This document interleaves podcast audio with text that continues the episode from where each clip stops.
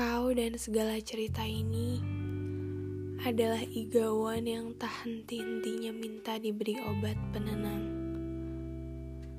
Punggungmu adalah bukit yang saban hari tidak kunjung selesai kudaki sampai aku patah kaki sementara kau pura-pura mati.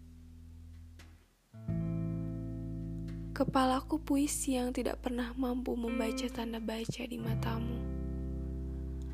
Tanda titik, ataukah tanda jeda yang berkepanjangan? Tidak pernah ada rumah. Peta tidak mengenal alamatmu.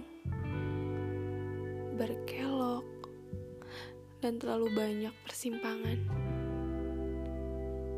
Jadi, Bagaimana?